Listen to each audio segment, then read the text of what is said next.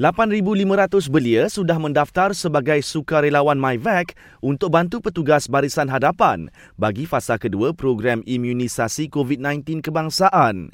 Jabatan Belia dan Sukan Negara berkata mereka akan ditugaskan di lebih 600 pusat pemberian vaksinasi seluruh negara bermula Sabtu ini.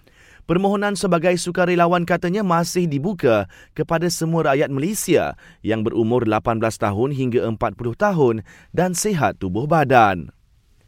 Dalam pada itu setakat Sabtu lalu hampir 960,000 individu sudah terima suntikan vaksin COVID-19 bagi fasa pertama. Pendaftaran sebagai penerima vaksin pula mencecah lebih 8.4 juta orang mewakili 34.8% daripada populasi rakyat Malaysia. 65 lokasi bazar Ramadan dijangka beroperasi di sekitar Kuala Lumpur sepanjang Ramadan ini bermula 3 petang hingga 8 malam. Menurut DBKL, Bazar Aidilfitri pula akan beroperasi di Jalan Tuanku Abdul Rahman bermula 17 April hingga 12 Mei.